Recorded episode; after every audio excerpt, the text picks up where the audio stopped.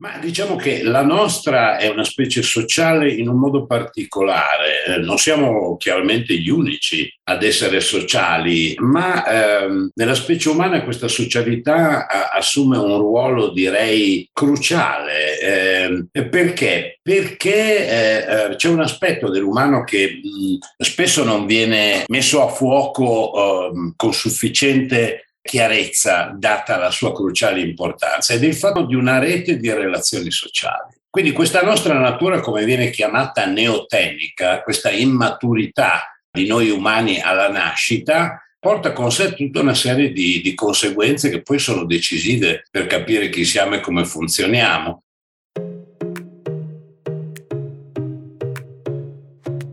Ti diamo il benvenuto su Libera la passione di apprendere il podcast di Schilla.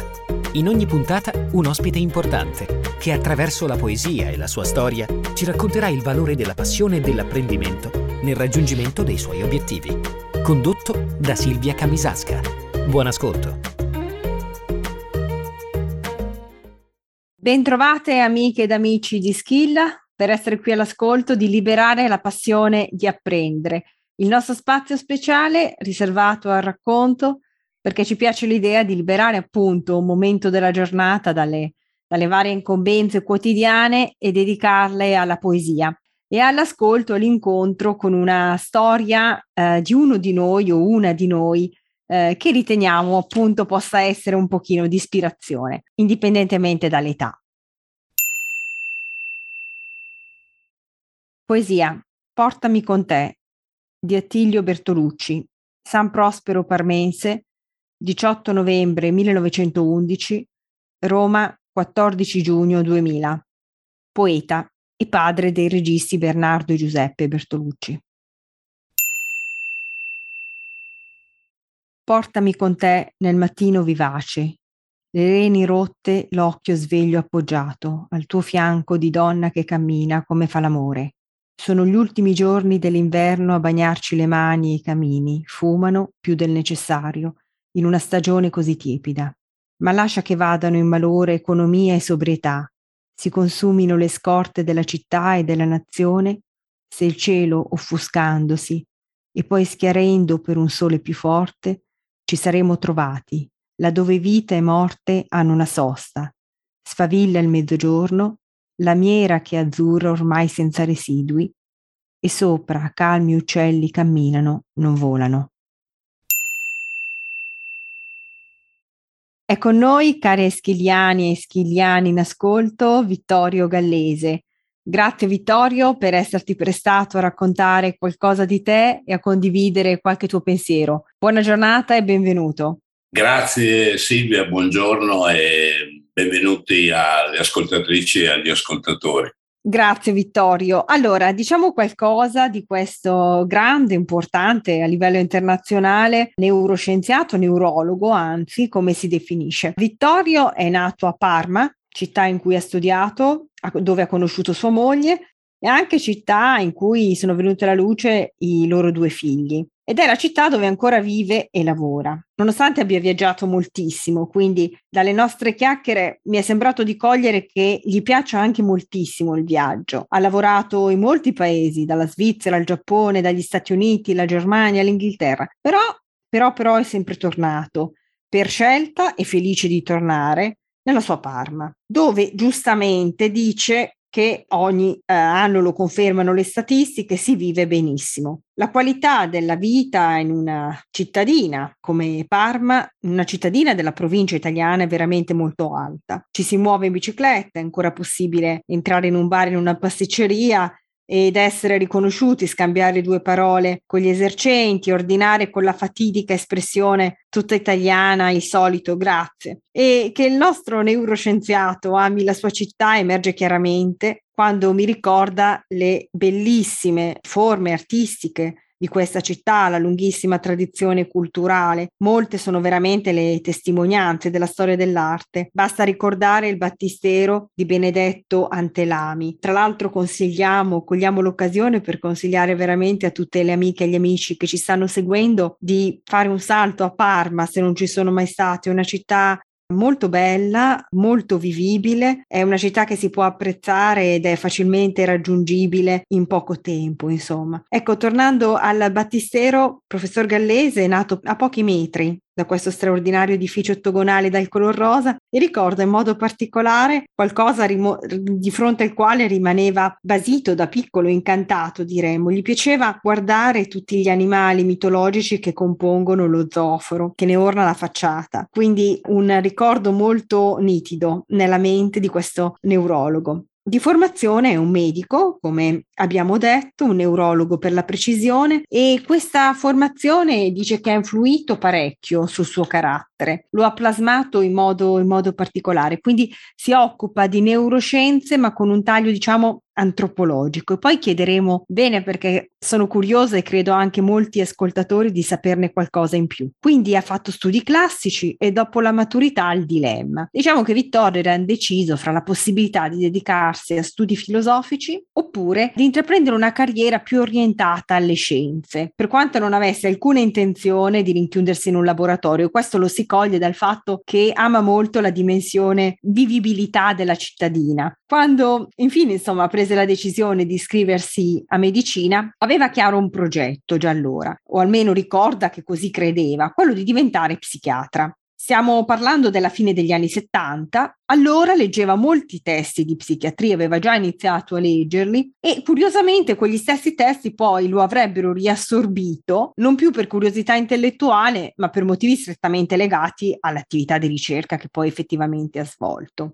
Dunque cominciò a progettare di diventare un professionista del prendersi cura del disagio psichico degli altri. E poi qui capiremo anche come può avvenire che ci si renda conto di un proprio, se può avvenire, disagio psichico. E maturò diversi interessi in questo ambito, soprattutto per i processi psichici legati all'attività di quell'organo che lui definisce meraviglioso, che è il nostro cervello. Quindi concluse a questo punto che un paio d'anni di training di neuro neurobiologia di base non avrebbero potuto che fargli bene. Nel 1980, cifra tonda, secondo anno di medicina, questa decisione lo portò ad entrare come allievo all'Istituto di Fisiologia Umana dell'Università di Parma e qui incontrò Giacomo Rizzolati, veramente un illuminare in questo ambito. E allora eh, professor Rizzolati era direttore del laboratorio di neurofisiologia. Ecco, a questo punto vuoi vedere che siamo arrivati all'incontro che cambia la vita? E infatti, a proposito di incontri, non faccio in tempo a pensarla e professor Gallese confessa, questo incontro mi cambiò la vita. Ecco in che senso? La cambiò nel senso che contribuì ad orientare diversamente i suoi interessi professionali. Quello che avrebbe dovuto essere quindi un periodo transitorio di apprendistato sarebbe poi sfociato nella professione di psichiatra, ci si attendeva. In realtà divenne un progetto di vita più olistico, totalizzante quasi, e felice, visto che continua tuttora a distanza di 40 anni con straordinario successo e soprattutto con infinita passione. E mi ricorda Vittorio che per chi come lui fa scienza, il lavoro diventa, al di là della principale occupazione, anche un punto di riferimento di passione per l'entusiasmo e ritiene che in questo punto di vista lo scienziato sia veramente un privilegiato perché ha la possibilità di dedicarsi alla propria missione,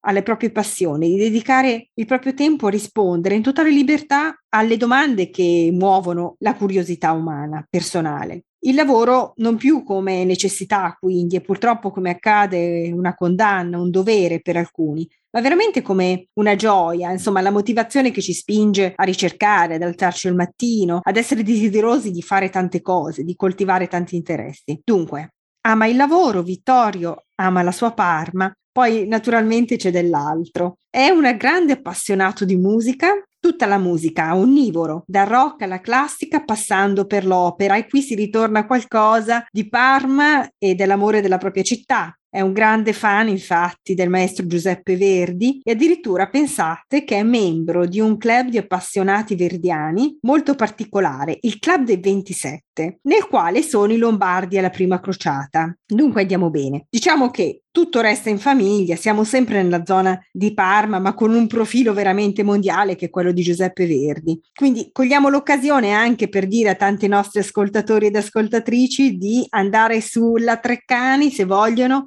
a leggere qualcosa del maestro Verdi e dei Lombardi alla prima crociata, ovviamente quelli veri, non del club dei 27. Tornando ai neuroni c'è un altro elemento che ha cambiato la sua vita, i neuroni a specchio. Eh, nello specifico eh, Vittorio dice che dalla scoperta dei neuroni a specchio la sua ricerca ha preso una svolta, una svolta sociale in particolare, questo è molto interessante, in cui il tema dell'intersoggettività è diventato prevalente, anche della cognizione sociale. E come spesso accade alla svolta professionale corrisponde quella esistenziale nella vita di tutti noi, un cambio di rotta. E dice che è proprio a questo punto che il suo lavoro si è intrecciato ancora di più con la dimensione privata facendogli guardare la società le relazioni tra le persone in un modo, in una chiave diversa. Tra le tante scoperte però di professor Gallese c'è quella del papà, del, di Vittorio, insomma, ed è il mistero della vita, la nascita dei suoi due figli. A questo punto, Vittorio, grazie per essere con noi. Non posso che chiederti i nomi dei tuoi due figli a questo punto. Lea che ha 17 anni e Lorenzo che ne ha 14. Benissimo, ascolta Vittorio, stai realizzando, eh, credo, molti mm, sogni, chiamiamoli progetti, hai fatto e farai moltissimo, ma c'è qualcosa che pensi di non essere riuscito a fare oppure di non essere più in tempo a fare e che nella prossima vita ti vede già prenotato al prossimo giro? I, eh, I, sogni nel cassetto, ma eh, sì, ci sono due cose che credo ormai eh, siamo andati oltre il tempo limite per realizzarle e diciamo in un'altra ipotetica vita mi piacerebbe essere un baritono verdiano, quindi calcare le tavole del palcoscenico interpretando ruoli come Rigoletto, come il Marchese di Posa, proprio per questa passione viscerale che nutro nei confronti della, della musica di Verdi. E l'altro è, è quello di eh, parlare in modo fluente il tedesco, una lingua che mi ha sempre affascinato eh, per motivi di lavoro o per passione letteraria. Ho incrociato moltissime volte eh, testi tedeschi, ahimè in traduzione italiana o inglese, perché non, non, non essendo in grado di parlare questa lingua, ecco, mi è rimasto sempre questo, questo, desiderio che temo rimarrà tale perché è una lingua difficile che richiede un impegno di studio che non mi posso permettere, non, certo. non, non avrei tempo. Anche perché di studio già te ne occupi approfonditamente e uh, siamo su altri fronti. Non è detto però che in una seconda parte della vita, nei prossimi 50 anni ci spazio per il tedesco. Baritono forse no, dobbiamo darci appuntamento alla rinascita, però sì. eh, diciamo che questa prima può essere. Senti, arrivando a qualcosa di, che tu conosci molto bene, sì. In che senso la nostra è una specie sociale? Ma diciamo che la nostra è una specie sociale in un modo particolare. Eh, non siamo chiaramente gli unici ad essere sociali, ma ehm, nella specie umana questa socialità a- assume un ruolo, direi, cruciale. Eh, perché? Perché eh, eh, c'è un aspetto dell'umano che mh, spesso non viene messo a fuoco ehm, con sufficiente chiarezza data la sua cruciale importanza ed è il fatto che noi nasciamo immaturi. Alla nascita il nostro cervello pesa poche centinaia di grammi, eh, arrivato a, a, pieno sviluppo arriva a pesare 1300-1400 grammi. Quindi questo significa che lo sviluppo, la maturazione di un organo fondamentale eh, per determinare chi siamo avviene eh, per la gran parte all'interno di una rete di relazioni sociali. Quindi questa nostra natura, come viene chiamata neotenica, questa immaturità di noi umani alla nascita, porta con sé tutta una serie di, di, conseguenze che poi sono decisive per capire chi siamo e come funzioniamo. Noi dipendiamo totalmente dall'altro, senza l'altro letteralmente moriamo, non siamo in grado di muoverci, non siamo in grado di proteggerci dal caldo e dal freddo, non siamo in grado di alimentarci autonomamente.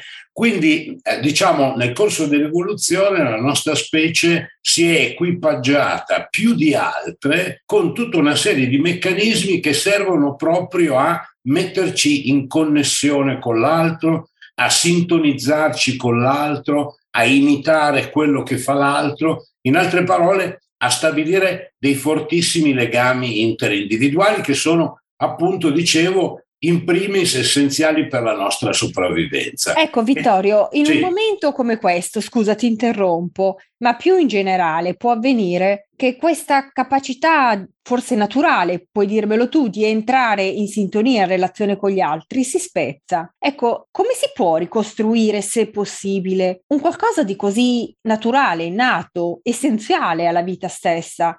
E non è così raro, noi sappiamo che può avvenire. È come se avvenisse un taglio. Come si può ricucire questo? O ricostruire? È, è, una domanda, è, una domanda, molto difficile perché le cause eh, che possono determinare questo problema di sintonizzazione con gli altri possono essere le più, le più diverse e quindi al variare delle cause eh, necessariamente spesso eh, corrisponde una strategia possibile di eh, rimedio eh, di queste alterazioni che può essere molto diversa. Questo può avvenire ad esempio per delle condizioni di vita e di sviluppo del bambino particolarmente sfavorevoli. Noi da anni lavoriamo in Sierra Leone, abbiamo iniziato con gli ex bambini soldato, poi con bambini di strada, adolescenti ristretti nel carcere minorile, persone cioè che hanno avuto delle esperienze di maturazione e di sviluppo negli anni decisivi eh, totalmente devastanti. Sono stati cioè oggetto di abusi, violenze, neglect e quello che eh, stiamo capendo è eh, la clamorosa importanza di eh, questi eventi sfavorevoli nel determinare poi la funzionalità di quei meccanismi che permettono di riconoscere le emozioni dell'altro, di eh, in qualche modo stabilire con l'altro un nesso, un legame che abbia senso nel cap- nella capacità di regolare le nostre risposte emotive nei confronti dell'altro. Tutti questi aspetti divengono precocemente alterati e quindi condizionano le esistenze di, di, queste persone. Quindi in questo caso la causa è legata soprattutto all'ambiente in, certo, questi, in cui certo. questi sfortunati bambini si trovano a, a, svilupparsi. Io immagino che questa dimensione dei tuoi studi, eh, forse a questo mi riferivo nella tua biografia, immagino, quando ne abbiamo parlato, diventa anche totalizzante perché non può che esserci un coinvolgimento oltre che del neurologo, del neuroscienziato, anche dal punto di vista umano nel considerare una certa casistica, nel guardare a certe situazioni, diciamo, compromesse e spendersi per recuperare. Sì, eh, diciamo, il nostro ruolo, eh, il mio ruolo è quello delle, delle, persone con cui ho la fortuna di lavorare, è, è quello di documentare queste alterazioni, queste problematiche, chiaramente dallo studio eh, di queste condizioni patologiche poi possono nascere delle idee per mettere a punto eh, delle strategie di cura, anche se questo non è primariamente il nostro ruolo. Noi non siamo dei clinici, ma noi cerchiamo di capire che cosa succede e sulla base di quello che eh, crediamo di capire indicare eh, dei possibili percorsi di riabilitazione, di cura, di terapia.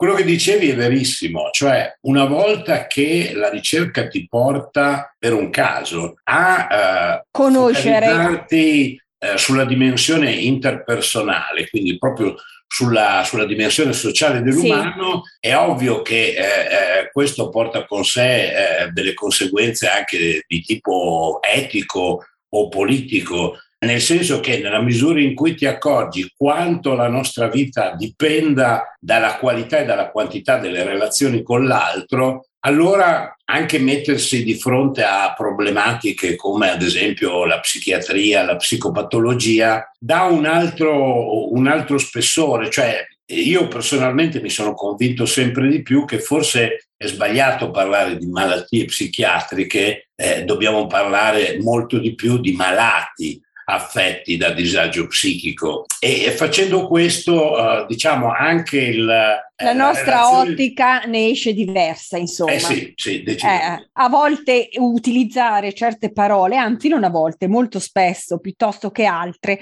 è un cambiamento nella forma che è sostanziale perché ci aiuta a vedere anche la problematica sotto una chiave diversa diciamo, tutti interconnessi in questo mondo. E a questo proposito, proprio mi piace chiederti se è possibile secondo te un dialogo tra le neuroscienze e le scienze umane a questo punto? Ma, eh, sì, eh, non solo è possibile, ma di fatto esiste. Io eh, nel mio piccolo ho, ho cercato negli ultimi 15-20 anni di essere un protagonista attivo nel, nel, favorire questo dialogo, perché vedi, questo discende da quello che dicevamo prima. Una volta che eh, i risultati della tua ricerca, cioè non è un credo a prioristico a cui tu uh, ideologicamente ti vuoi... Una fede, insomma, non è una fede. Diciamo, è, è, è, quello che i dati, ecco, usiamo un termine freddo, uh, i dati eh, ti suggeriscono questa dimensione appunto cruciale eh, del, del, della relazione, quindi un soggetto che non è tale in assenza di un dialogo con l'altro, un io che non è tale se non c'è il tu, eccetera, eccetera, eccetera, ti fa anche interpretare il tuo ruolo di neuroscienziato cognitivo privilegiando degli aspetti che molti colleghi invece non mettono altrettanto bene a fuoco, il tema dell'esperienza e quindi il tema dell'esperienza poi ti porta a, a allargare il tiro e dire ma eh, che cos'è che ci rende umani? Eh, la prima cosa che ti viene in mente è il linguaggio, benissimo, ma oltre al linguaggio è la capacità di creare simboli. Siamo ossessionati dalle immagini che creiamo in continuazione e che guardiamo. Poi diciamo il mondo digitale ha, se possibile, amplificato a dismisura questa nostra propensione. Eh, ci piace raccontare storie e ci piace ascoltare le storie che gli altri ci raccontano fin da piccoli. Allora, questi due aspetti che oggi chiamiamo arte sono quintessenziali per definire l'umano e quindi, contrariamente a quello che pensano molti miei colleghi che sostengono che questi temi uno li possa affrontare quando è alle soglie della pensione, eh, io credo che siano dei temi cruciali. Se noi facciamo neuroscienze cognitive, vogliamo capire le radici neurobiologiche di quello che significa essere un essere umano, non possiamo lasciare fuori dalla porta del laboratorio il nostro rapporto con l'arte, col cinema, con la letteratura, anche perché le neuroscienze sono uno strumento raffinatissimo, potente, sofisticato, necessario, a mio parere, ma non sufficiente per capire chi siamo. Perché le domande che muovono i nostri esperimenti sono le stesse domande che si pongono i filosofi eh, che si sono posti quelli che oggi chiamiamo artisti eh, in tutta la storia della cultura umana. Mi viene, Chi siamo, come funzioniamo, dire, eccetera. Mi viene da dire che per essere neuroscienziati e poter conoscere veramente le dinamiche della nostra mente, dei nostri, come funzionano i nostri neuroni, dobbiamo essere innanzitutto degli osservatori di noi stessi, mettere in gioco noi stessi e della realtà. E forse in questo tu eh, volevi dire che molti tuoi colleghi non hanno questa stessa libertà di pensiero. Mi permetto di aggiungere che veramente hai tu, insomma, una dimensione di indagine a 360 gradi. Insomma, bisogna sporcarsi un po' le mani con la vita per poter poi elevarsi al piano dei neuroni. Esatto, esatto. Questo ha dei costi, ha dei costi. Immagino. Eh, perché mm, eh, voglio dire, questo tipo di ricerca non è ancora in qualche modo considerata altrettanto importante di, di altre ricerche che eh, facciamo nel nostro laboratorio, come quelle che ricordavo prima, il rapporto cervello-corpo, psicopatologia o indagini che cercano di scoprire ancora più e meglio il meccanismo uh, di rispecchiamento, la simulazione incarnata, cioè le basi neuroscientifiche della, dell'intersoggettività. Quando ci spostiamo sull'estetica, lì si fa molta più fatica, c'è una fatica della mia comunità scientifica a vedere questo tema come rilevante, ma c'è altrettanto una difficoltà all'interno delle scienze umane nel vedere in questo dialogo con le neuroscienze un'opportunità e non una minaccia alla propria autonomia professionale. Ma basta non farsi scoraggiare e direi che i risultati, se uno insiste, vengono, eh, sono importanti e quindi ti stimolano ad andare avanti. Certo, quindi Vittorio, diciamo che con te la conversazione potrebbe proseguire veramente, non lo dico per dire, non è un modo di dire, per giorni interi perché apri dei palcoscenici veramente che sono quasi paragonabili alle aree verdiane. Però senti, un'ultima cosa, eh, che ruolo giocano le emozioni nel processo di apprendimento, nella conoscenza, in generale direi nella crescita? Uh, fondamentale. Ecco, per essere concisi, se devo usare una parola, direi fondamentale. Una delle cose che le neuroscienze ci hanno aiutato a capire negli ultimi 30-40 anni è la cruciale importanza per i processi cognitivi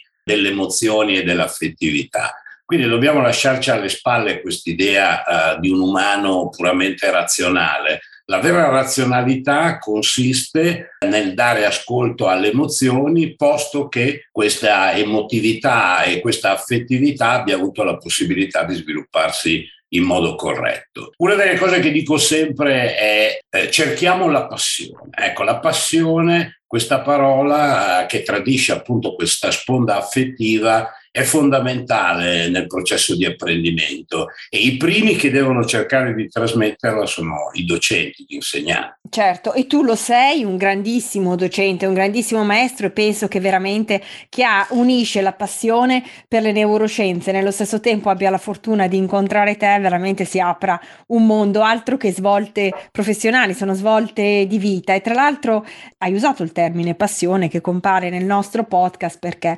veramente sei il nostro personaggio personaggio ideale per la profondità e anche per la capacità di unire diversi aspetti della vita che hai. Questo tradisce grande riflessione, tanto studio e anche un certo DNA, secondo me.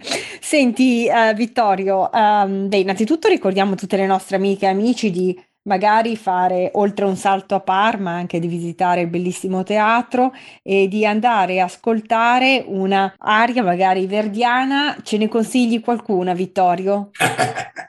uh, molto, molto difficile ehm, sceglierne una, ma direi forse o dei Verdanni miei dall'Opera Ernani, che è un capolavoro giovanile di Verdi. Bellissimo, quindi eh, io lo trovo particolarmente in linea con il fatto che abbiamo un pubblico anche giovane. Senti Vittorio, com'è il cielo lì da te in, a, da, a, Parma? Penso che è blu, è blu, in questo è, momento. Perfetto, noi lo chiediamo sempre ai nostri ospiti perché così ci fanno immaginare, diciamo, un oblò su, in questo caso su Parma. È una bella giornata di sole. Oh, quindi sarà una bella giornata in tutti i sensi, anche se molto intensa. Vittorio, io ti ringrazio tantissimo per essere stato con noi. Grazie a voi un contributo più che utile, piacevole, alto. Ti ringrazio veramente, ti auguro buon futuro per queste e le prossime vite. Grazie, buon futuro a tutti noi, ne abbiamo bisogno. Grazie, grazie. Io ringrazio infinitamente il professor Vittorio Gallese dell'Università di Parma che è stato con noi. Ringrazio gli ascoltatrici e gli ascoltatori di Skill e do appuntamento al prossimo incontro con Liberare la passione di apprendere. Buona giornata.